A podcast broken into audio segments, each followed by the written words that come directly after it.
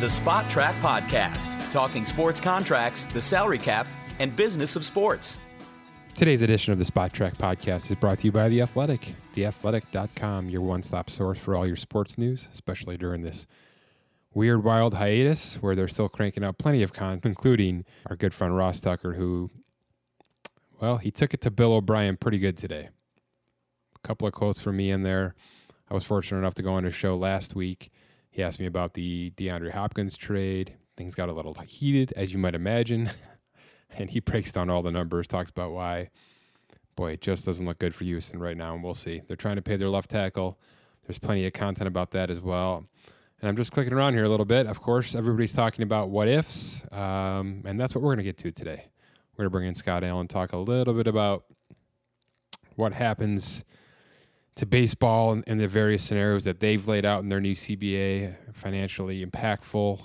Um, we're going to break down some of the NBA moves including trades that were made just a couple of weeks ago. And a couple of these, uh, I mean, if you go back and forth to these trade deadlines we had in the NHL, the NBA, what is to become of these moves that could now be completely moot?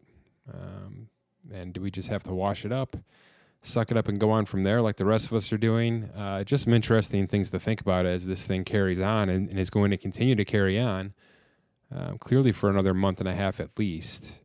I think April 30th is now the new deadline, but anybody who thinks we're going to be back in form, especially on a sports field in May, I think is is somewhat reckless. I think June is the target for anything at this point, which puts us just on the tail end of the NHL and NBA season. So uh, it's getting dicey for those sports specifically, and, and certainly we'll talk about baseball in detail and what they're doing to sort of – try to get this thing all put together and and they, I mean they're talking like they want 162 games. It just doesn't seem feasible. Uh, they've got some scenarios broken down in this new CBA that talks about 81 games, 120 games, and so forth. So clearly they're they're prepared for what could happen, and obviously you know the worst would be there's no season at all, and they do have financial uh, ramifications laid out for that as well. So we're going to break all that down, and then we're going to have some fun a lot of your pods and your shows and your TV shows, if they exist right now, are, are kind of looking back, time capsules, things like that. We're gonna we're gonna do that eventually, and we'll talk about some of the things we've got planned. But uh, for the most part, right now, what we want to just dive into is let's just talk NFL because that's all that's really kind of going on right now. Let's steer away from free agency for a little bit. We're not close enough to the draft where we can start to break down those numbers, even though there's a few teams that are very interesting in this upcoming draft.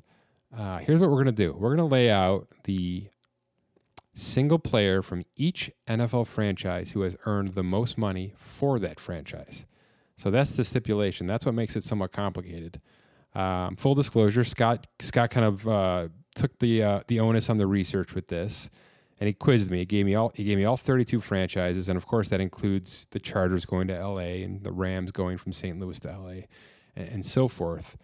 Um, he tracked that all the way back as far as our data goes, which is about, you know, 12, 14, 15 years now for the NFL. Um, but we're not adjusting for inflation. So, you know, any any player that played 25 years ago, of course, is not going to make the money that, that the players now are making.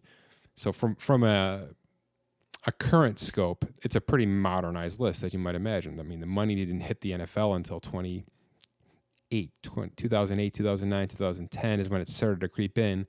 And when they ratified that new CBA in 2011, that's of course when everybody started to get get crazy. And now we're 10 years removed from that, and a new CBA ratified, and we've got quarterbacks making 36 million dollars a year.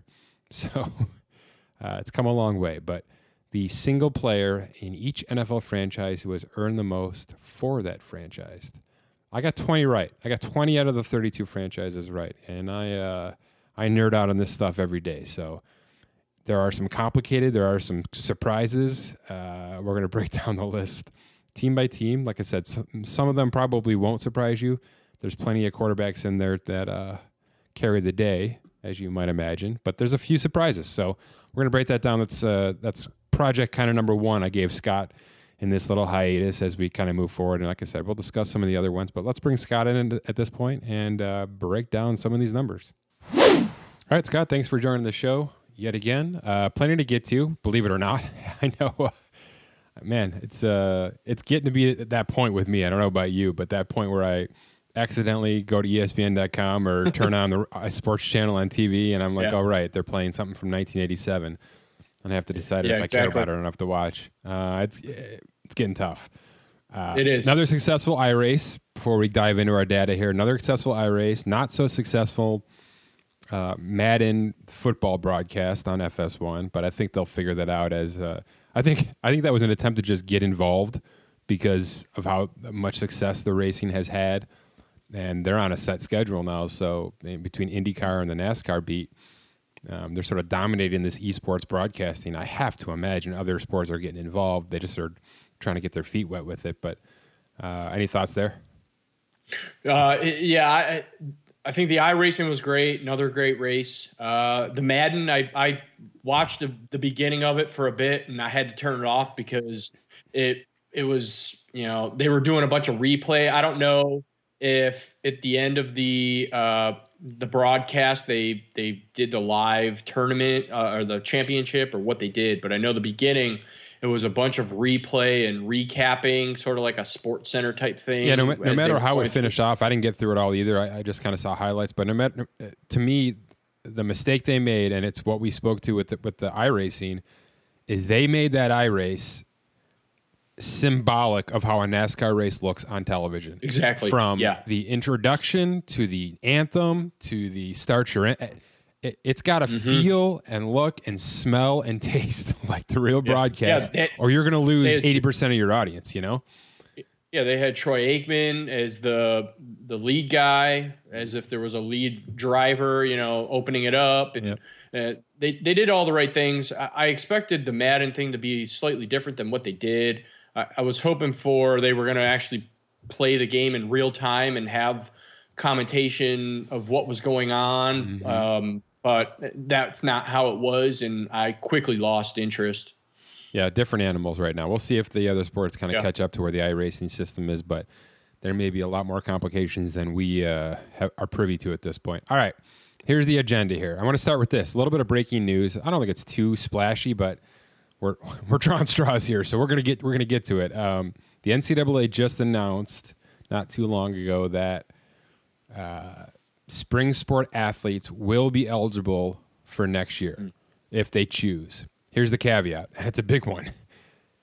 They aren't guaranteed their scholarship. They aren't guaranteed their their um, their funding, right? So if they've got federal aid this year, there's no guarantee they'll have it next year. They're gonna have to reapply for that along with a whole new tuition, essentially. Um, so there, it's going to be maybe a small percentage that come back, don't you think? Based on that, I mean, who's going to pay for for another year just to play another sport in large? Certainly, I mean, I I'd be considering it. That's for sure. If I was playing college baseball right now and I, I wasn't able to play this, um, and we're going to get to another reason why college baseball actually may be extremely important to this, but you know, your your rowers. I, I- guess I'm not super sure how many spring sports exist right now, but because locally they've cut a lot of them for by for a way of football. But um, any thoughts on this? You're kind of in a college hotbed down there. I imagine this is good news for those spring sport athletes for the most part. But like I said, there's a lot lot of money that goes with it. Yeah, I agree. I think for those fringe players uh, that you know, like I said, you'll get to with some the Major League Baseball kind of talk with this. Yeah. But some of those players that are fringe, high draft picks versus low draft picks, I mean, it, it could make a difference for them to be able to go back for one more year, especially if some of them are. You know, close to getting a degree or want to get an extra degree. uh, Right. If they're going that. back for grad school uh, anyway, you might as well play, right? yeah, exactly. Yeah, I was thinking that too. So it, they did not include the winter athletes, as you might im- im- imagine. I can't imagine there was much uh, draw for that. I mean, they played ninety percent of that season. Mo- I mean, some of them started the conference championships amidst all that. So I, to me, there was that was way too past the point of return for the for the basketball players and whatnot. Um, but it, it's it's a decent step, and uh, you know. They've screwed up things way worse than this. Let me put it that way with the NCAA. So a positive step, although I hope there's a, I, I hope there's some funding that comes through. I know the colleges Yeah. are bleeding right now, but if you know, if athlete X wants to come back and play because this season was completely canceled, I hope that to some degree that they're they're helped out a little bit and brought back. It's uh, it's the college jurisdiction, so the colleges can say we, we're going to fund you 100 percent, or we can only give you a half scholarship, or you're on your own. I, I just hope that uh, in, in in the large part, anyone who decides to come back is helped out because this is a this is a bad get for a lot of people, and if, and they're certainly included in that bunch. All right. Yeah, I agree. Here's where I want to go with this. Speaking of speaking of bad situations in sports, um, you know, I'm a big baseball guy, admittedly, on the show. But and baseball was supposed to start four days ago. It obviously has not.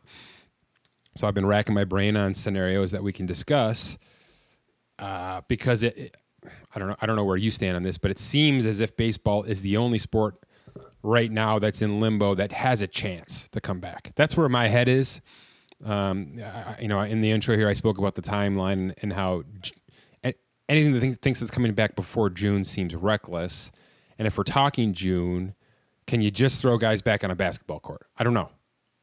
I don't know how that's going to work. Uh, you know, the mo- certainly the money and the advertising says they will, but I'm under the impression I'm operating under the mindset that the NHL and the N- NBA are done until otherwise noted, and that's why much of my thinking and my research right now goes towards baseball. And there's plenty to look at. I mean, I mean, they are doing their homework. They have already agreed to a, a CBA amendment where the Players Association has agreed to a lot of new caveats for the next year and a half to sort of account for all the scenarios. And before we get there, I just want to have a little back and forth on this because I can't get over I can't get over all these moves that were just made in all these sports, really. I mean, you, you, know, you had some significant trades in the NBA, certainly a couple of uh, decent hockey trades that led up to the deadline there in February, late February. Uh, and then you had baseball with the, the, gigantic Mookie Betts move and David Price move, a couple of pitchers that moved around as well. If there's no baseball, if there's no baseball, what did the what did the Dodgers just give up to to acquire you know, uh, a halfway decent David Price who costs a ton of money, and the right to pay Mookie Betts four hundred million dollars. You're no longer getting him on one for twenty seven. No, you're if not. The, if this year tolls and it's gone, he's a free agent. We'll get to the, we'll get to why he's a free agent, but he's going to be a free agent if there's no 20, 2020 season, and that means he needs to be paid four hundred million dollars or whatever it's going to cost to keep him. I I understand that nothing's fair right now you know, and wrapping sports.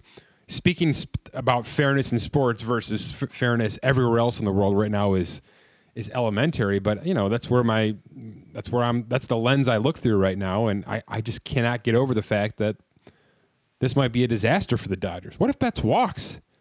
Yeah. What if Betts walks? Uh, uh there, there's always that opportunity for sure. He can go wherever I mean, he wants. Yeah. I mean, he he can literally go if, if the San Diego Padres offer him five hundred million dollars he's taking a short flight to San Diego. Let's be honest here. Um, the Dodgers really really are in trouble with this, in my opinion. They gave up a what we thought was a decent pull. You know, the Boston's not going to make out like gangbusters, but they got a decent pull for a, a one year rental. But that one year rental is gone. That well, one year rental is gone. Uh, and not only with the, the this trade in particular, but some of these signings. I mm-hmm. mean, you're losing one year of prime prime years of the, these athletes like Gerrit Cole and and Rendon, and I mean you, they shipped off a lot of money mm-hmm. for these players, and then that's a year that you know you're not getting them in prime condition to uh, compete. So I mean, it's not only just the trade, but I, I get I guess the only uh, sunshine out of the Betts trade is they they didn't give the farm up for him. No, if, and I stopped. I, I stopped myself before saying something like that. You know, like I said, it didn't wreck the Dodgers to acquire Mookie Betts, but they were they had a mindset that I mean, I mean, there were there was a legitimate chance they were going to be under the tax threshold, acquire Mookie Betts and David Price, and get under the CBT threshold. I mean, they were they were headed for, and not to mention Scott, they were they had the All Star game, mm-hmm. right? They had this whole big thing set up, and they, they're the World Series favorites. They're the odds betting World Series favorites. I mean, yeah. this was the year of years for the Dodgers right now. So, uh, you know, I'm not crying for them as a Mets fan, that's for sure. but, but it's hard. It's hard to. Uh, it's hard not to see. We just don't get those kind of trades often in baseball. We don't No, see you don't. top three players move uh, to to these kind of franchise. I mean, from big franchise to big franchise like this, you just don't see it that often. We see the big guys preying on the on the weaker quite a bit. But I'm looking at the list of 2021 free agents because you you spoke to how, and here's the big thing. Let's get to it. The big the big uh, amendment that was made here is regardless of what happens, they can play 160 games. They can play zero games in 2020. The the new ag- amendment to the CBA says that every player on an active 40 man roster right now, by the way, it's frozen right now, will accrue a season. They will accrue a season in 2020, regardless of how this thing shakes out. And basically, the, the Players Association punted on everything else. That's the only thing they cared about. They wanted all of their guys to count this year. And you spoke to it, and we've spoken to it quite a bit. And, and if you don't understand the baseball system, let's lay it out real quick for you here. Uh, you're drafted, you, you go through the minor leagues. The second you are eligible for essentially, se- se- second you are promoted to the major league roster, uh, you're on a six year clock, three of which are, ba- are pre arbitration, which is basically minimum or a little bit north of the minimum salary. And then your three arbitration years, which are competitively scaled. So, you know, there's tiers arbitration one, two, three, sometimes four, depending on how your your uh, years of service works out mathematically. And it's tiered. You know, you, you'll make more every year as long as you do well, and, and the, the better you do productively, it's essentially kind of like our market value. The better you do from a production standpoint, uh, the more you can make in those arbitration years. So, like I said, Mookie Betts in his final arbitration year was making $27 million, which is an absurd amount of money for a player who's still under team control. So, six years of team control, then you're eligible for free agency, which is where Betts is right now. So, anyone who's in year five, right, was coming into year five or, or coming into year six like a Betts, you now know no matter what happens this year, you are plus one. So if you're in the Betts, Betts camp and this was your last year of team control, you are eligible free agency this year no matter what happens. Yeah. Trevor Chris Bauer, Bryant- free agent. Chris Michael Bryant Bryant too, right? Chris Kris Bryant, no. Okay, so Kris Bryant is Kris Bryant was somewhat abused, and we've seen a lot of this. A lot of this happen since he was sort of the poster child for this. So it's based on days, like per, like decimal points of days, and mm-hmm. teams figured out the math about ten years ago, and they figured out that if they they don't bring the guy up in early May and they let him sit in the minor leagues for about 22 days, and then they call him up. They'll be if they do that throughout the first couple of years mathematically speaking they will buy themselves a seventh year of control. So they still get the guy for about 94% of the season. They just keep him down in the minors for about 5-6% of the year to start the year. Then they call him up. So kris bryant essentially is under the cubs control for seven years he took him to court he lost so he's got two years left so this is five for him so no matter what or excuse me this is six Yeah. um, he will accrue into seven next year after this, whatever happens this year. And then after that, he'll be eligible for free agency. But I mean, there's a list of guys I'm looking at on the free agent tracker right now, Scott. You know, Betts, uh, George Springer's a big name. Uh, certainly Trevor Bauer from the pitching side of it. There, there's names here. There's certainly names here that are now going to walk into free agency, even if there's not a single game played this year. So that's something to think about for sure. And that was that was what the Players Association wanted more than anything. This was a pretty quick ratification of this new deal or amended deal, um, but that was the big win for the Players Association. A lot of people are arguing it because when when we start to get into the salaries here, you understand that uh, they left themselves open for quite a shellacking if things don't go well. But like I said, they are clearly operating under the impression that they're going to play some baseball this year at some point in time, and that and the amendment we're about to talk about here shows that. Yeah, I was going to ask you. You mentioned rosters are frozen, so does that mean no players can be brought up or down and count on the 40-man roster, or It's done. 40 man's locked. The second this thing was ratified, essentially, there was a little bit of a bleed over, and we saw two days or so of just tons of guys getting sent down and moved around, released, things like that. But they had a they had a day or so to clean it up, and then the the, the, the 40 man's locked, and it's an important lock because, like I said, there's some compensation now tied to it that if you're not on a 40 man roster, you are getting zilch, zilch right now. So it's uh it, there's good and bad with all of this, of course, but they uh, let's get let's get into it. There's a, there's a lot to talk about here, to be honest. Um, here's how the here's how the payments are going to be made. So they're basically advancing cash into April and May. They're taking money they expect to make this year, or and they budget it accordingly based on, based on the gates and all that stuff. So they're pumping 170 million dollars into the next two months. And like I said, this only applies to those 40 man guys. If you're on the 40 man roster with your team, you will qualify for this. Here's the split. Any kind of anyone in arbitration or anyone, for instance, Mookie Betts or veterans, right? Your uh, your Bryce Harper's and all those. Anybody mm. out of out of team control, you can get five grand a day for the next two months. So you can still make three hundred thousand um, dollars.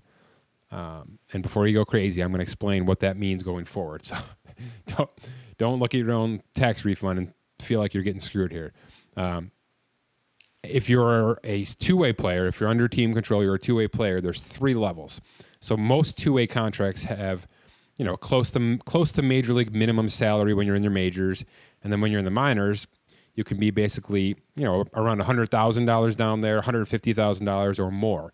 Anyone making more than hundred fifty thousand dollars in the minors can get a grand a day for the next two months. The middle tier, it's about 500 a day, and then the lower tier, you're you're basically minimum salary minor league players. They're making about 275 a day. So everybody's making at least 15, 16,000 over the next 2 months. Like I said, it ranges from about 16,000 to 300,000 for all these players in the 40 man roster. But uh, assuming they play baseball, and this is going to be some fun work for us, Scott. mm-hmm. As the day, yeah the second baseball comes back and they start playing, they will go back to their salaries. And the any payment that's been made now in April and May, these little stipends will be offset. So when Bryce Harper goes back to making $34 million, he's going to pretty quickly offset his $300,000 earned in April and May.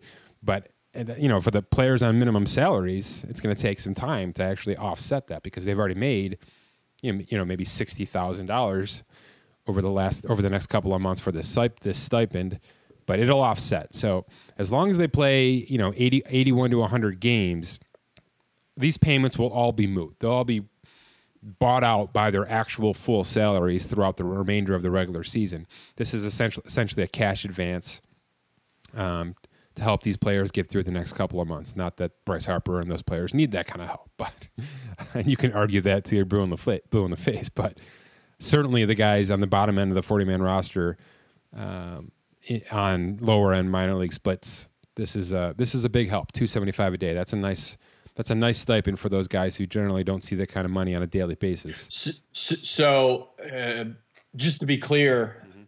does this affect their payroll salary or essentially like their cap hit, or is this strictly just affecting their cash intake? Neither. It's it's literally yeah, it's just cash. It's cash. like the government payout we're about to get is really right. what it is. It, it's cash in hand, and I'm sure we'll be taxed heavily on that next year. But so that payroll salary would remain intact. Yep, yep. It's uh, and then the luxury tax. How, how's that being affected at all? So the second the season starts over again, every all of our payrolls and our CBT tracker go back to full salaries. Um, the the the payroll salaries though Scott will be prorated. They will be prorated. So, you know, if you're set to earn eight million and you play, and we're only playing eighty of the one sixty, you know, you're going to make four. But mm-hmm. for tax purposes, that player counts his full tax salary. So okay. none of the tax calculations will change, regardless of what happens with the actual cash payout and the prorated, you know, cash salaries that will happen based on how many games are played.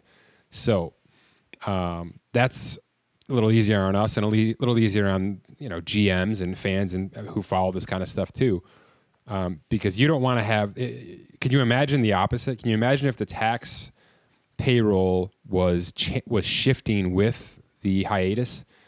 They would essentially have to be writing algorithms that keep up with it as this thing went along, right? If they didn't start till July fifth, then you know where does our roster live then and then the trade deadlines and through you know it's yep. the, the, the counterintuitive management style that would come into play would be crazy um, well it's a good thing they don't have an actual salary cap because then if you're say you only played 81 games and it's 50% and the the cap was already set, but then you'd have to shift that. I mean, that would. I, th- I think it would be the same scenario where cap would run off full prorate. No, cash would prorate, but cap would remain 100%. I think it'd be the, essentially the payroll, the tax, the CBT, the tax is the cap. Mm-hmm. It's just a soft cap, similar to what we have in basketball. So, I uh, I think these are all solid decisions. Um, but like I said, I think everybody's under the assumption, including the big the, the people who signed this deal, that the uh, that the stipend is just a, a, cash advance, that there will be baseball played, that the, the, the salaries will be paid out, and we'll we'll make those moot. The you know the advance payments moot, and everybody will get their uh, their pay in and go from there. Now, look at there are players on this the forty man roster right now. They're about to make sixteen thousand dollars in their from their stipend that won't play nine games the rest of the year. Mm-hmm. They'll make out. They get to keep that money. I mean, that doesn't it's not it doesn't go away. It just offsets if you make it on your other salary too. So there, right. there's going to be some guys at the bottom of the table that actually work. This benefits them. So which is good. I like that. I don't think the I, I think six years as, of team control is too much. I've talked about it before. Mm-hmm. So this is a little bit of a win for the for the little guys in baseball. Um, yeah, I mean, before we get to the draft, any other questions about how this is all laid out or what? No, I think one of the points that you make here is real interesting and is the CBT right. resetting. I mean, yeah, yeah, that, I, yeah. You're right. I, I, cut my thought off there. So yes, they'll be running off the full tax salaries, um, and eh, they'll have to keep track of how that all works. There's two things. Um, they are going to prorate the payment so if you are over the tax threshold at the end of the year, no matter how many games are played, if you're over the tax threshold, um, they will prorate the however whatever your fine is.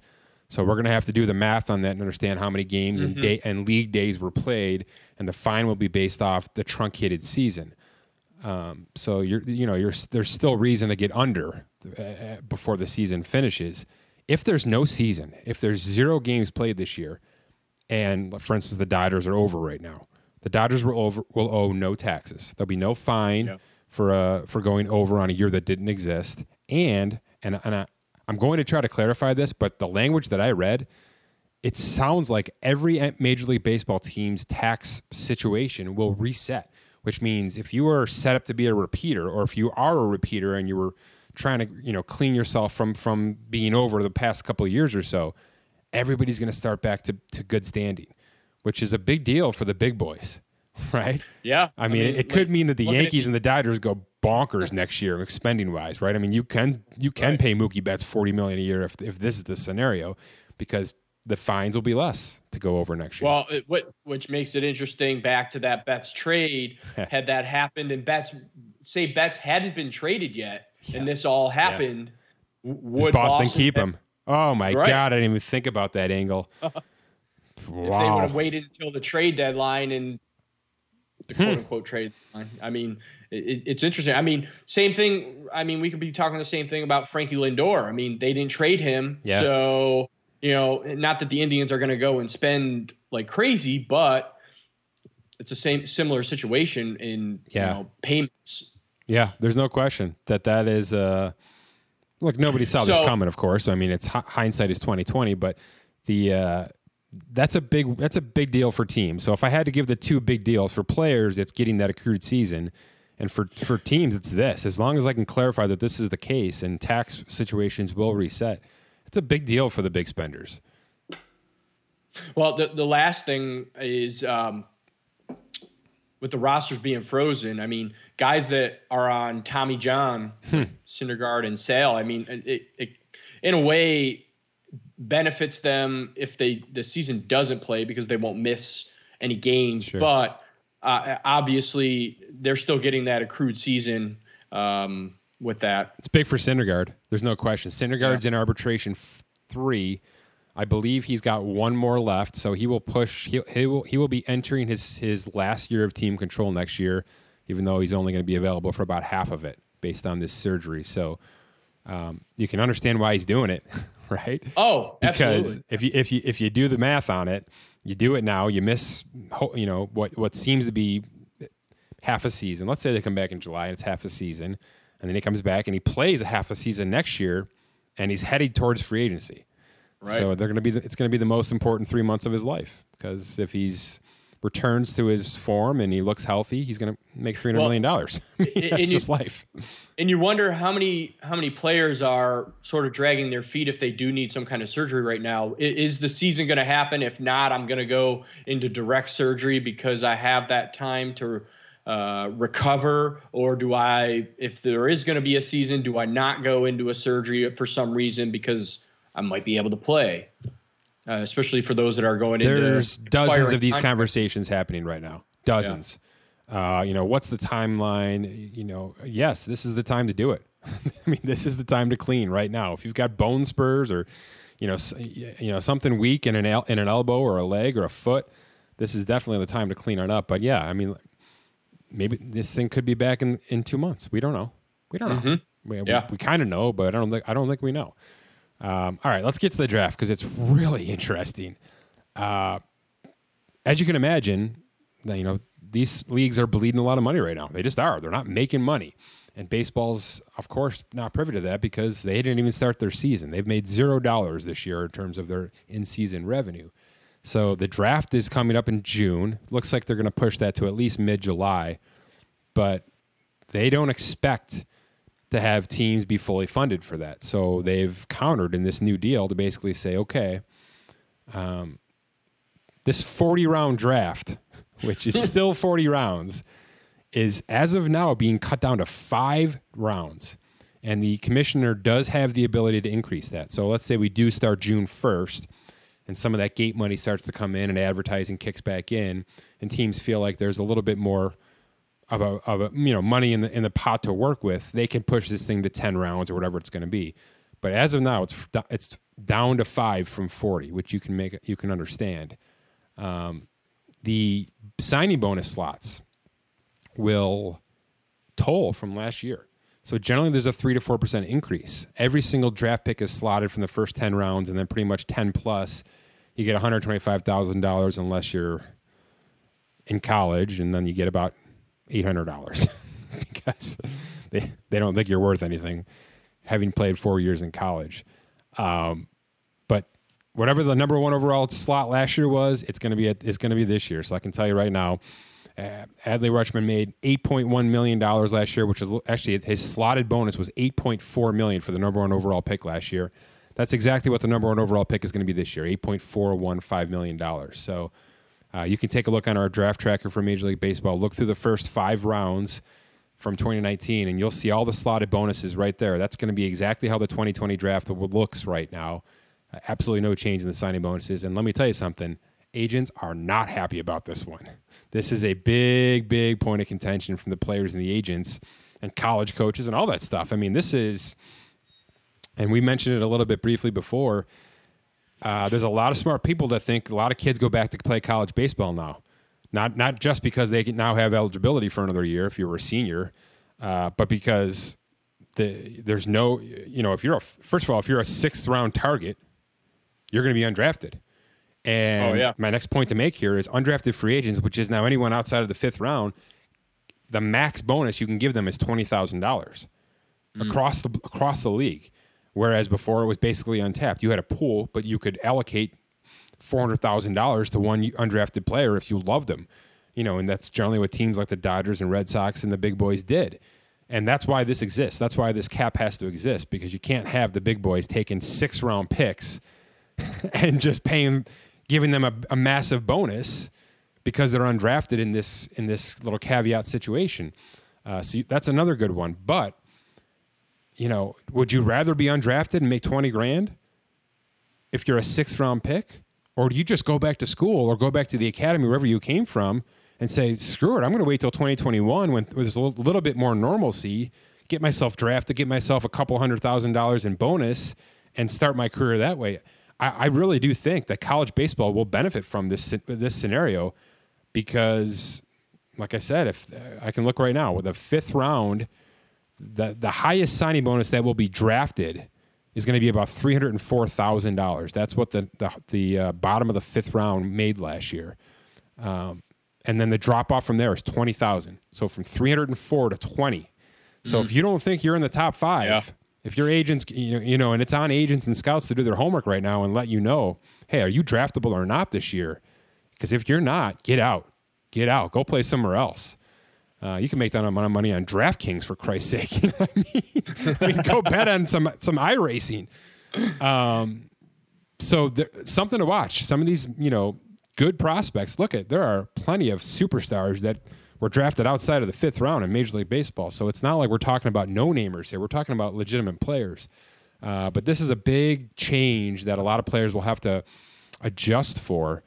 Um, and then outside of that, I, I mentioned 2021. This is a two year plan because they don't know how much will be played in 2020, and that will, of course, roll over to reduced revenue and, and income for 2021. They've adjusted the 2021 draft as well. Um, if the season well, it, if the season is less than 81 games this year, the commissioner can change how many rounds are next year, and he can change the draft order. Mm, he can wow. he can sit with me the, the players association and basically say, all right, did they try? Did they, you know what I mean? How does their 40 man roster look? In other words, in 81 games, you can do some damage, which right. we've seen in basketball. You know, I mean, the Knicks are trying, but they're there are teams that are, Golden State is not trying right now, folks. They no. are Golden State is trying to lose, and in 82 games, you can try to lose. Yeah. And that's essentially what what Rob, Rob Manfred is saying here. If our season is, is like that, then you know there are teams at the bottom. I can't think of what. Who's the worst team in baseball right now? Marlins. Do you know it? Is it the? Mar- There's no way it's the Marlins. It's definitely the Orioles. Orioles. It's definitely Orioles? the Orioles. There's no chance that the Orioles wouldn't be the number one pick because of the roster they've constructed. I don't think Rob Manfred would even argue that one. But mm-hmm. you'd have some teams trying to di- trying to nosedive a little bit to get, get themselves down in 81 games, and he he, he basically writ, wrote in the ability to say, "I'm going to nix anyone who does that," which is pretty interesting. well, and I I believe from if I remember correctly, they they were wanting to reduce these rounds to begin with, anyways, because they're cutting back on their minor, minor league. Teams, okay, so here, so here's the grand plan. You, you you hit it. This is a blessing in disguise, and I don't ever want to call a virus that's killing thousands of people in the world a blessing. But Rob, this was on Rob Manfred's plate. This has been on for years, reducing this draft. And there's a lot of reasons to do it. The reason the whole minor league uh, situation came up last year you know, that whole uh, hoopla about him canceling like 40 minor league teams, basically eliminating them. Yeah. There's just too much. There's too many minor leagues, minor leaguers playing. And it stems from the fact that there's 40 rounds every year in the draft, right? You can't just draft players and then just have no have nowhere for them to go. So you've got to have three, four tiers of minor league baseball to account for all that. He's essentially trying to make that more efficient. He's he's trying to eliminate some of these tiers He's certainly trying to shorten the draft. Um, so he will have. I mean, much like uh, we're going to talk about with a lot of these leagues, like basketball. If basketball pushes into July and August, like a lot of people want them to, it's going to be a test case for can this work all the time, right? Right. Um, this is going to be the test case for the Major League Baseball draft. You know, can teams build off five to ten rounds and keep their keep their pools lively enough to contend and, and build their windows like they're building them right now. For instance, the Houston Astros use international signings and four to five years of drafts to, to essentially become who they are right now. Uh, if if reducing the draft from 40 rounds down to 10 eliminates that, then that can't happen. Because building through the draft and building homegrown should always be the best, the right way to do it. That's that's you should be promoting that with your teams for sure. So he, he obviously needs some sort of beta test, and this is going to be an unfortunate reason for him to do it.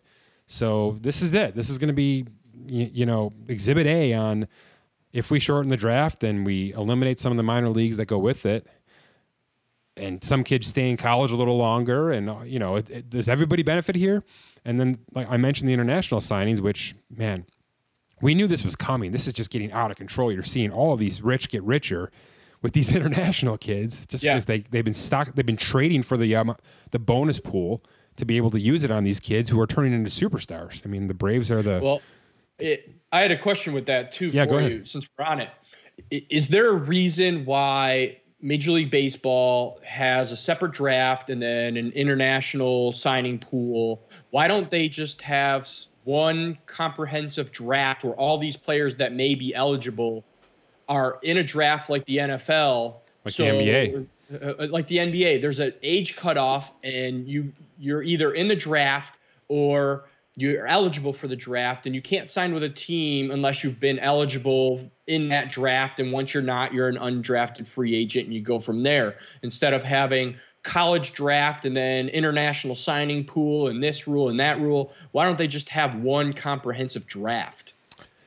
So I don't have a real good answer for that. Why they don't just integrate all these players together? Um, you, would think within 40 rounds they could use more players, but they, um, well, and the fact that a, a, lot of these international players are, um, are, for lack of a better term, better than some of the college kids that are coming out. I mean, we see some of these international signings that are getting way more than some of these drafted kids. So, so that that was going to be my answer and it's kind of a rudimentary answer, but my answer would would be that the Players Association simply don't want that.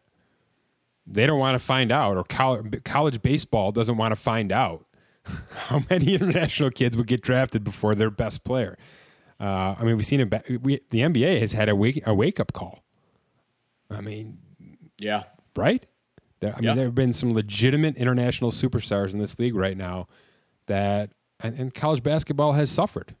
It suffered because of it. There's no question. Yeah, it has. Uh, yeah, the ratings, the the popularity, it suffered because uh, mean LeBron didn't go to college, Giannis didn't go to college, Luka didn't go to college. I mean, let's just be fair. Uh, I, I think that the the lack of baseball crossing these two paths is for that. They want there be, to be two separate streamlines, and it, and by the way, the research I've done here with these with this uh, these changes leads me to believe it's going to stay that way. So much so, Scott, that after we have this this little uh, what do you want to call this an amendment? When, as soon as this amendment kind of cleanses itself, and we've got a, a truncated draft this year, possibly a truncated draft next year, and we get results on that. I believe what's going to happen is we're going to have a permanently truncated MLB draft, which would be your college pool and your academy kids. There will be a separate and formal international draft at that point in mm. 2022. That's what I believe will happen. So you'll have two separate drafts, um, which because for for the reason I believe is they want to keep those two things separate. Now you've you've also got kids that are much younger. Mm-hmm. Um, so that's another reason you got to be careful here. Is you can't really there, there's a lot of rules that go into being eligible for the Major League Baseball draft, where a lot of these well, international kids wouldn't qualify. So yeah. it, it, it does stand with reason to keep them separate, and I I think it'd be extremely entertaining to have the international draft versus uh, a sign an international signing bonus day that couldn't be less covered in the world. I mean, I have to dig for information on this stuff. You know what I mean? And yet these kids turn into superstars.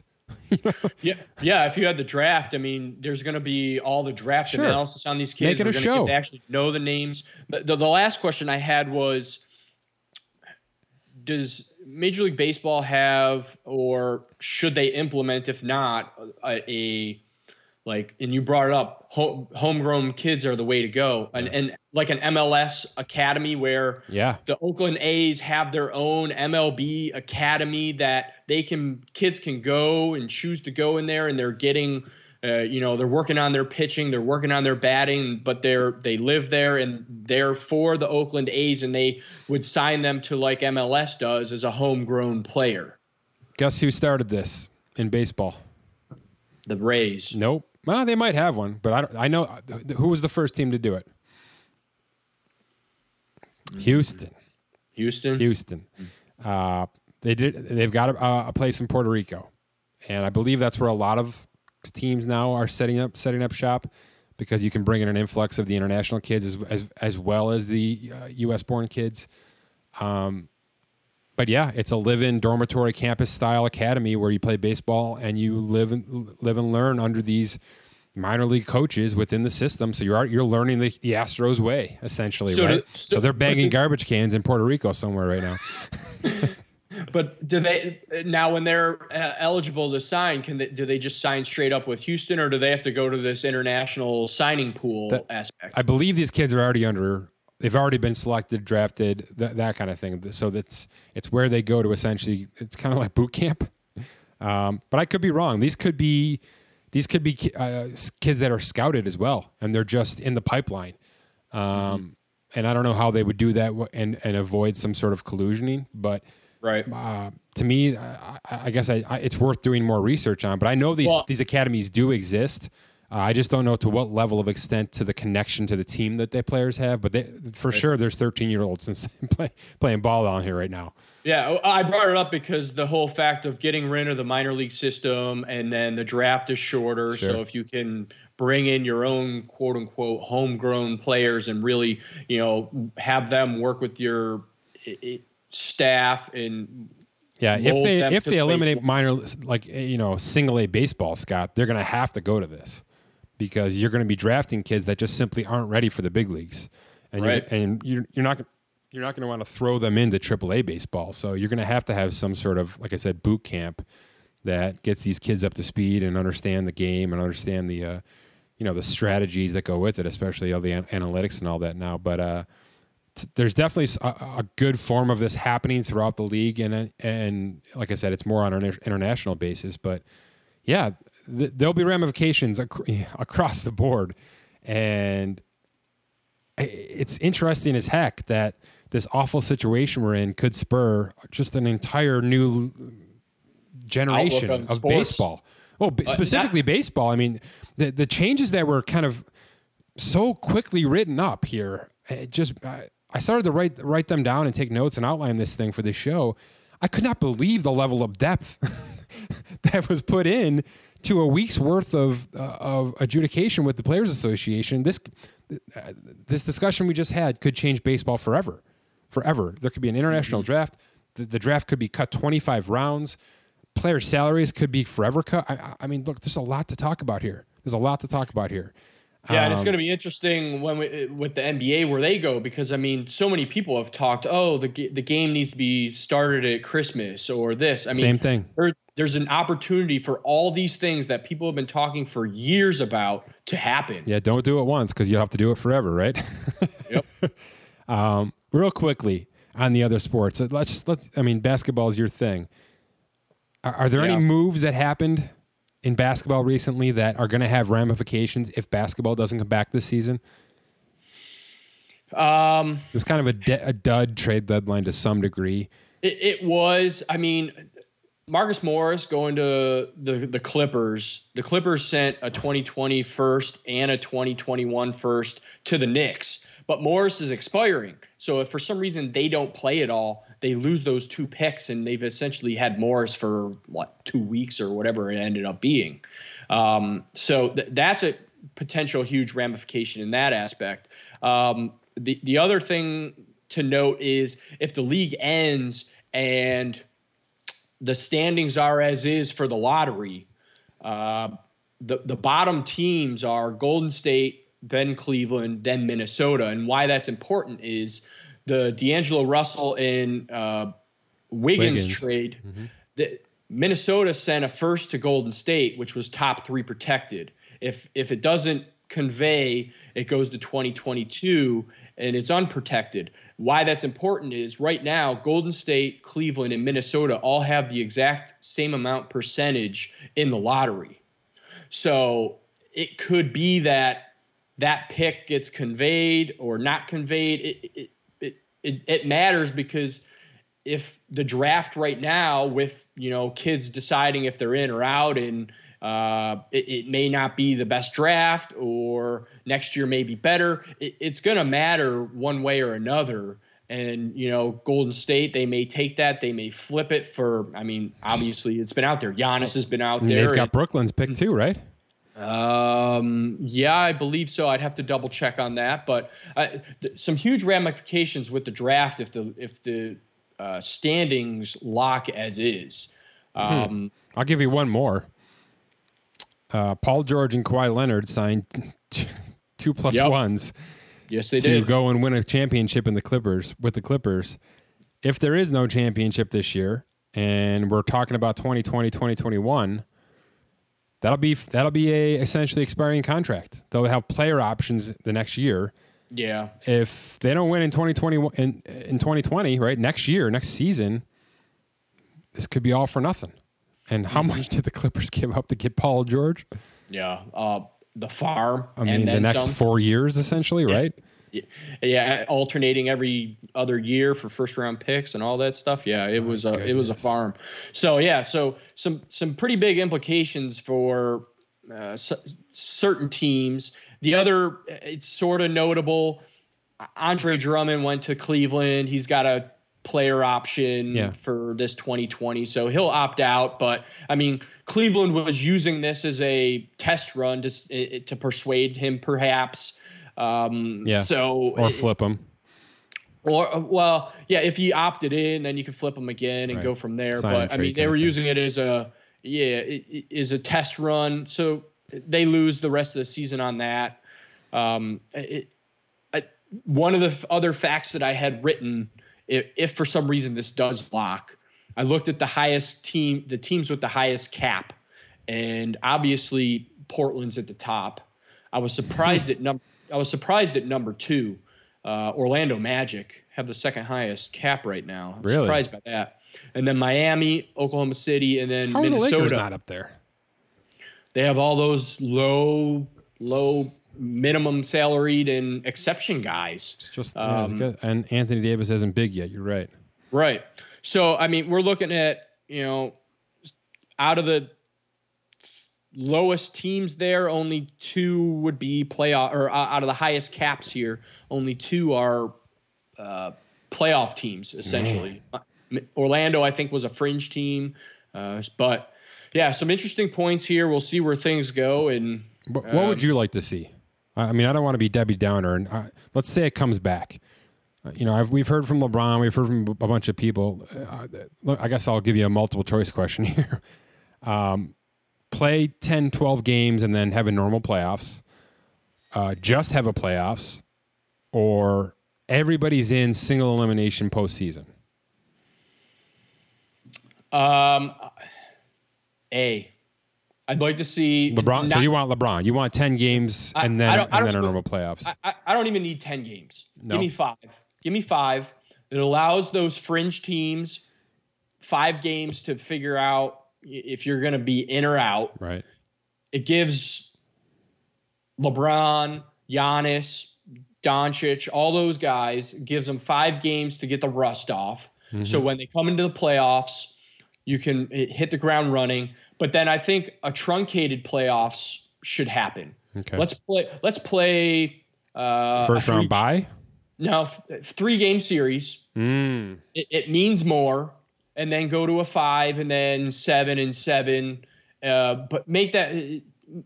There's no reason for that first round to be a full, complete seven games Yeah. uh, after the this massive layoff. So, if in my best case scenario, I'd love to see like a five game, uh, f- get the rust off, see who's in, and then like a three, five, seven, seven series. Sounds good. All right. Let's move to football. What do you think? Real quick. Yeah, we did. do it. We did. We this did was fun. You did some homework here. I want to. I want to catch up. But uh, by the way, uh, our special thanks here to theathletic.com. Visit theathletic.com slash Spotrac S P O T R A C for forty percent off after this hiatus, which is right now free. If you want to go there and sign up, you get, I believe, another sixty days or so completely free from the Athletic, and then you can use slash Spotrac S P O T R A C for forty percent off from the rest of the way through. Two ninety nine a month. You can't go wrong. Okay the NFL career earner from each franchise with that franchise. A couple of surprises. I've got a bombshell stat. I, I, I've got a bombshell surprise for you, Scott, Okay. because you think you've got a nice surprise on one of these names, and I can double it. I can Okay. double it on one of these teams. Okay. Yeah, this I, this I, uh, I this was prefaced, by the way, I prefaced the uh, the audience here by by admitting that I only got twenty out of thirty two right when you when you tested me. Uh, so there's certainly going to be some curveballs down the list here. I, I told them there's plenty of, quarterbacks, as they might imagine. So we don't have to go go too deep into those teams that are clear as day obvious. Um, I think anyone who uh, follows football enough can understand who the Arizona Cardinals career earner is going to be because he's still playing at a high level. Larry Fitzgerald. Um, Who's ha- who's happy because he got a new teammate? He's not even. yeah, he's the number three option there now. Easily the number three option there. Um, he's going to push north of 186 million dollars this year when it's all said and done. After another 11 million this year, so uh, that's a ton of coin. First ballot Hall of Famer. Guy can do whatever he wants when he's done with this thing. If he wants to hop into the booth, I mean, the, it's just mm, he's the class of class. I mean, we know so little about the guy, and yet we all know how great he is. That's Yes. that's how great of a great of a human being that that, that man is. Uh, Falcons, no brainer. It's the quarterback. It's Matt Ryan. Same with Flacco at Baltimore. I know. I understand. It was a one and done, but he would he won the Super Bowl. You get paid. That's just how it works. Uh, I got the Bills wrong, and I live in Buffalo, so that's not great for me, huh? Uh, yeah, I, you know what? I I was kind of surprised by who it was as well when I ran the numbers. I, I was like, oh, really? But when you look back and see why, it makes sense. Yeah, I picked the wrong Williams. I I, uh, I was thinking longevity, so I picked Kyle Williams. I forget that Kyle Williams was paid like a defensive tackle and not a defensive pass rusher for all those years. And they did sign a pass rusher in free agency and give him a ton of money, and that was Mario Williams. So there's your Bills career earner for now, franchise wise. And I don't think anybody's getting close yet. But once they sign that quarterback, it's coming. It is coming. Carolina's Cam Newton, he just uh, fell off the train there. So $121 million earned as a Carolina Panther. That is by far the most in Carolina. Lance Briggs in Chicago. Yeah, I did not guess that. Lance At all. Briggs. Big time cash, too, over $100 million.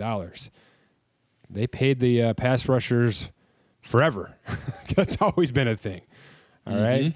Mm-hmm. Yep. Uh, I was right on Cincinnati, but I was worried about it. AJ Green. Yeah. And he's got 18 million more this year on that franchise tag. So this is I for sure thought Carson Palmer was going to be close, which he was. he was, but- yeah. Yeah, this was a that's a rare existence of a wide receiver overtaking everybody right there. And he's gonna make he's gonna push man, he's gonna make over hundred million dollars as a Cincinnati Bengal this year. Unless with he's traded tag. on that tag. Yeah. Good for him.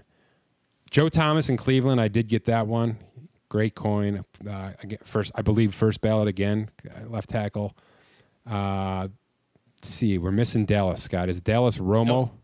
Dallas is there. Yep. Romo. Right under right under Cleveland. Romo. Yeah, no surprise there. Undrafted free agent, by the way. Just an Yeah, incredible one of- story. One of uh one of two on this list. Really? So- All right, I got to Yeah. find the I got to find the other.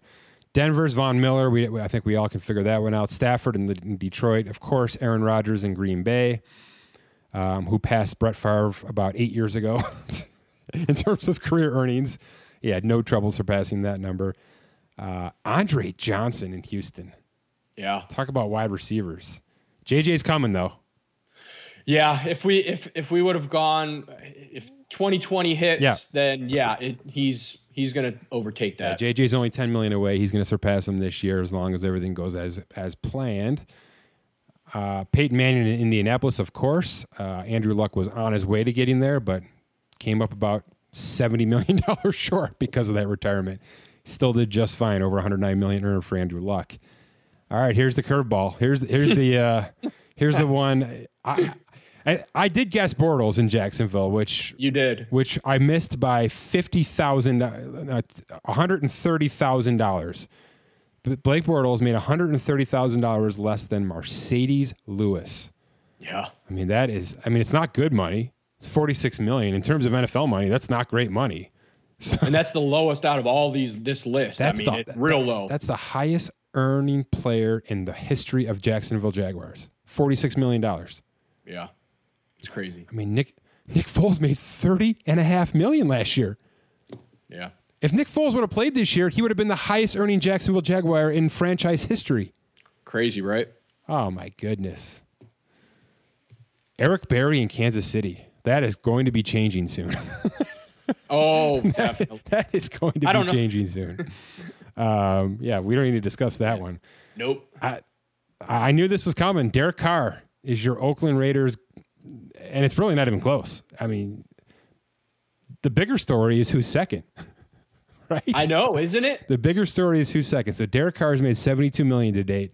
the second highest paid Raider in history. And of course, we're not we're not adjusting for inflation, so I understand that there's some guys who, you know, if they were playing today, would be making way more money than we're talking about. But just in terms of dollar to dollar value, Sebastian Janikowski, kickers are people to $51 million, second most in Raiders history. He's the only kicker out of all top three of every team, too. So yeah, yeah as you can imagine. Yeah. Um, although Vinatieri had had to be doing pretty well here, uh, but he split he split between the Patriots and he the did. Colts. That's his right. downfall. Uh, mm-hmm. Philip Rivers, Philip Rivers, of course, by far in in San Diego slash Los Angeles. How about this one? Rams, Chris Long. Yeah, man, I for sure thought Bradford was it, but no. Yeah, Bradford bounced around. They got they got so many teams to pay to pay that money. Yeah, you know what I mean. Yeah, but he, he signed that big rookie contract. Yeah. So I for sure thought that was going to help, but it didn't. Not with. They didn't pay him anything else after that. That's for sure. Aaron Donald will probably. Yeah, he's definitely going to get there. Actually, he's only twenty four million dollars away from Chris Long, so Aaron Donald is knocking on the door. Um, and look, Goff's Goff's going to get there. I mean, Goff's got 90 some million guaranteed Yeah. right now going forward, so he's going to get there for sure. Uh, here we go. Miami Dolphins. Here we go. I'm laughing because this was one of my laughables. Yeah. So obviously, Ndamukong made a ton of money on his rookie deal, and then a couple of uh, was it a tag? He get tagged there? I think he got tagged. He made yeah. coin. 60 million flat, even for Ndamukong Suh. Not to be outdone by Ryan Tannehill at $72 million, who was drafted high, had a nice rookie contract, and then made the four four year seventy seven million dollar extension. Here's my uh, here's my double down on Ryan Tannehill. After 2020, Ryan Tannehill is going to be the Miami Dolphins and the Tennessee Titans in the next two years. In the next two years, because of 91 million guaranteed on that extension in Tennessee. Wow. Ryan Tannehill is going to be Tennessee and Miami in a couple of years here. So there you go. Don't tell me Ryan Tannehill can't play football. Um, Minnesota, Adrian Peterson, no no problem with that one. He made a ton of coin there, and he was worth every penny, and he's still worth an above minimum salary in Washington right now. So good for him, sort of resurrecting his football career. Tom Brady in New England, it's not even close. Um, Drew Brees in New Orleans, it's not even close. Eli Manning, it's not even close. I got this one. Would you have gotten this one? The Jets? Uh, probably not. Nobody finessed. honest. Contract to contract to contract more than Darrelle Revis. Yeah, he he's he, done a great he job. He knew when to do it. He knew how to do it. He knew how to structure it. He knew he knew how to build in options. Uh, he really, I mean, he was certainly worth the uh, the price of admission on the field as well. But from a contractual standpoint, this guy was legendary. Ninety-five million dollars just as a Jet, and he bounced around to two other teams as well. So he's your current leader in the clubhouse in New York. Jason Peters in Philadelphia, who just Yeah. uh, just cut ties with him. He's still yet to sign somewhere else. We'll see where he lands for his kind of uh, his finale. He's your other uh, UDFA. You're right. As a tight end in Buffalo, a converted ti- undrafted tight end is be- going to become an uh, first ballot left tackle Hall of Famer. Yep. Incredible. Ben Roethlisberger, of course. Joe Staley, speaking of left tackles who made a ton of money and stayed in one place for a long time. That's your 49ers uh, top. And Jimmy's not going to get him this uh, Jimmy's going to be close this year. Within a year and a half, Jimmy will be the 49ers career earning leader. Russell in Seattle, Gerald McCoy in Tampa Bay.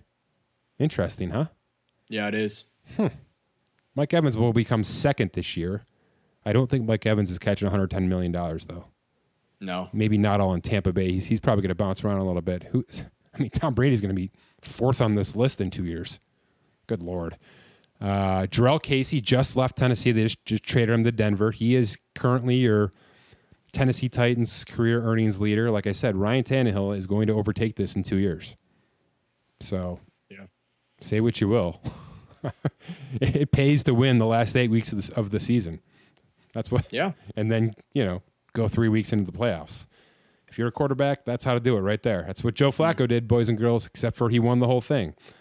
Uh, Trent Williams about to be exiled out of Washington, but he's your far and away. How about Josh Norman is already second? Yeah. Oh my God! Most people forgot They- Josh they Norman paid was him- even there until they cut him this year. Yeah. Well, they paid him that huge, uh, huge contract when Carolina Yeah. took the tag off, and he was random, un, unrestricted free agent, and they jumped on that. So I'm going to count real quick. One, two, three, four, five, six, seven, 8, 9, 10, 11, 12, 13, 14 quarterbacks. Less than half the league. And you count Romo too. 15 quarterbacks. 15. Yeah. Almost exactly half the league. Little less than half the league. Quarterbacks are the top career earners. With it within uh, another year With two. Tannehill. be- well, Tannehill, Jimmy.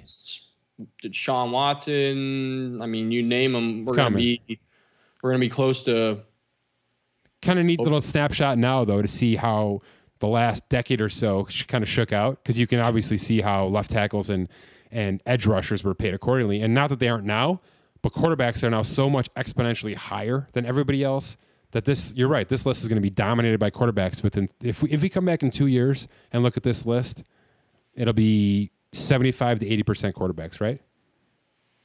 Oh, I th- I would think so. Yeah, there's no Yeah. question. Maybe I- even the- more so. The, the other stat that'll be interesting to see is uh, eight players have earned 200 million plus with one team. Yeah. It's going to be interesting to see a where that eight number goes for 200 plus, but at what point who's going to be the first 300 million or 400 million uh, with one team only? It's going to be interesting to see. there's definitely more movement coming. I just don't know if that movement will be quarterbacks. Do you know what I mean? And if it's mm-hmm. not, then of course these numbers are going to be high and 200, 300 million dollars worth of quarterback contracts in one place. Because if you can pay a guy for eight years and pay him 300 million dollars and then get rid of him, you're going to do it. That's what's going to happen. Rookie tag, tag, you know, contract out, right? Well, and and the state of the like like you've said, you know, five year deals are really only two or three year deals. It'll be interesting, and we've talked about, uh, you know, Mahomes if he does get whatever he does, 200, 300, 400, whatever it ends up being. Um, d- does he actually get that? I mean, it's impressive that eight of these players have actually made with one team $200 million. And, you know, the longevity and the consistency of their play. No question. Yeah, let's actually finish on, on your point there because I did a tweet on it yesterday, two days ago now. Um, this current NFL free agency class, I started to notice the trends. I mean, we, we joked about how the three for 30 was kind of like the contract of the year. There's like eight players who signed three years, $30 million. But it started to not be so much of a joke as this thing kind of dragged into a week and a half, two weeks long. Uh, so I went back six seasons of NFL free agent contracts. In 2015 and 2016, we had 18 contracts signed that were worth that were of five years or more in length. Uh, that dipped to 13 in 2017. It dipped to 10 in 2018. We had four last year. We have five right now, and I don't and I don't think we're getting a sixth. Now you can. I had some pretty good comments on this one, um, and people pretty much either hypothesizing why this existed or why they think this could be. A, so there's two reasons, and you know, correct me where I'm wrong here, Scott. But one is just people are getting smarter, right? Right. people teams and teams are teams are reluctant to do this, but they completely understand why they have to in some instances, especially with the quarterback. They have to. So your point about Mahomes, you know, is he going to sign for seven years, six years, five years, six years, seven years, and tag and, and take away his rookie contract just to get to that big money, or is he going to try to keep control? You know, is he going to try to keep himself at three years, fully guaranteed, maybe four years, three years guaranteed, and try to control his destiny because the money's going to be the money no matter where it is. Kirk Cousins has proved that over and over again now, and he is not even a top five quarterback. Okay. He made a ton of money on franchise tags. He got a fully guaranteed free agent contract, and he got a fully guaranteed extension off of that free agent contract. So, what are we talking about here? Of course, Dak Prescott's not going to sign a five year contract in Dallas. There's no mm-hmm. way he should. He's a free agent right now. He's absolutely a free agent right now. That's how. That's the mindset he and his agency are in, and it's going to have to be the Cousins deal plus seven million a year or nothing. It's thirty-five million a year, three or four years, fully guaranteed, or we're not even talking right now because now the precedence has been set. So to me, that's part of it. And then the second part of it is we've got a new CBA that's going to have increased revenue in, in for the next two years, and then TV deals that are coming through two and a half years, maybe even sooner in terms of the uh, contracts signed. That's going to bump revenue and bump a salary cap up, ex, you know, exponentially, like we had in the NBA a couple years back. everybody knows it's coming. There's no surprise anymore. We know it's going to be here. So nobody wants to pump a four year contract out right now and let teams control them when revenue and cap could jump through the moon in, in, in that fourth year of this current contract. So it's just smart. It's just education. Being able to control your destiny, you know, why why pinch pennies for two, three million more when I could sit back and give myself a year of control instead and then understand where everything's going to level in terms of the league and, and all of that. It's just uh, it's just good business, and I'm glad that teams are on board with it for the most part. Like I said, I don't think Jerry Jones is is coming around to it quite yet. He's going to have to. I, would be absolutely shocked if Dak signed a five year contract.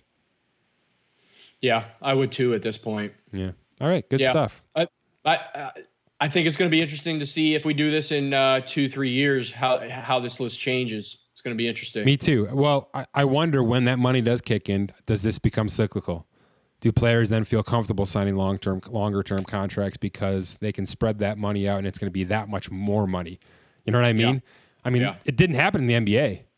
LeBron kept taking his one plus ones. Durant yeah, kept exactly. taking his one plus ones because he wanted to absolutely control his destiny. It's a little bit harder to do that in football because one player can't impact the team like that um, unless you're going to have Dak Prescott bouncing around on one year contracts, which doesn't seem likely.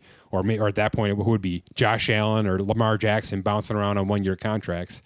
Um, it just doesn't seem feasible with this sport versus that sport, that sport. But we'll see. Yeah, when the money kicks in, how these teams and players treat the contract situation. Because right now they are they are holding back. They are locking down for for the for the money that's still to come.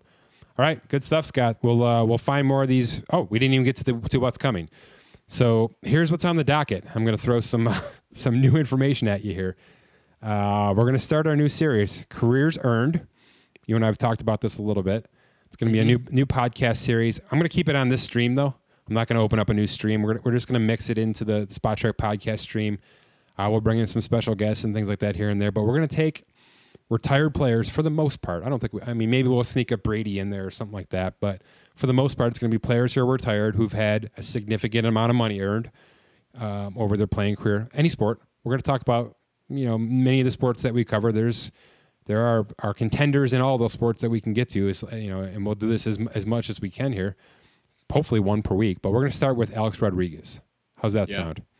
Sounds great. Yeah, the uh, highest earning baseball player in the history of baseball. Plenty of polarizing discussions to have. Plenty, Um, I was gonna say he's the highest out of all four big sport, uh, exactly. big, big, the big four. Exactly. So, I mean, so, it, it's well, kind of kind of fitting to start with him. Yeah, we'll do, we'll we'll launch our careers earned podcast on this stream this week with Alex Rodriguez.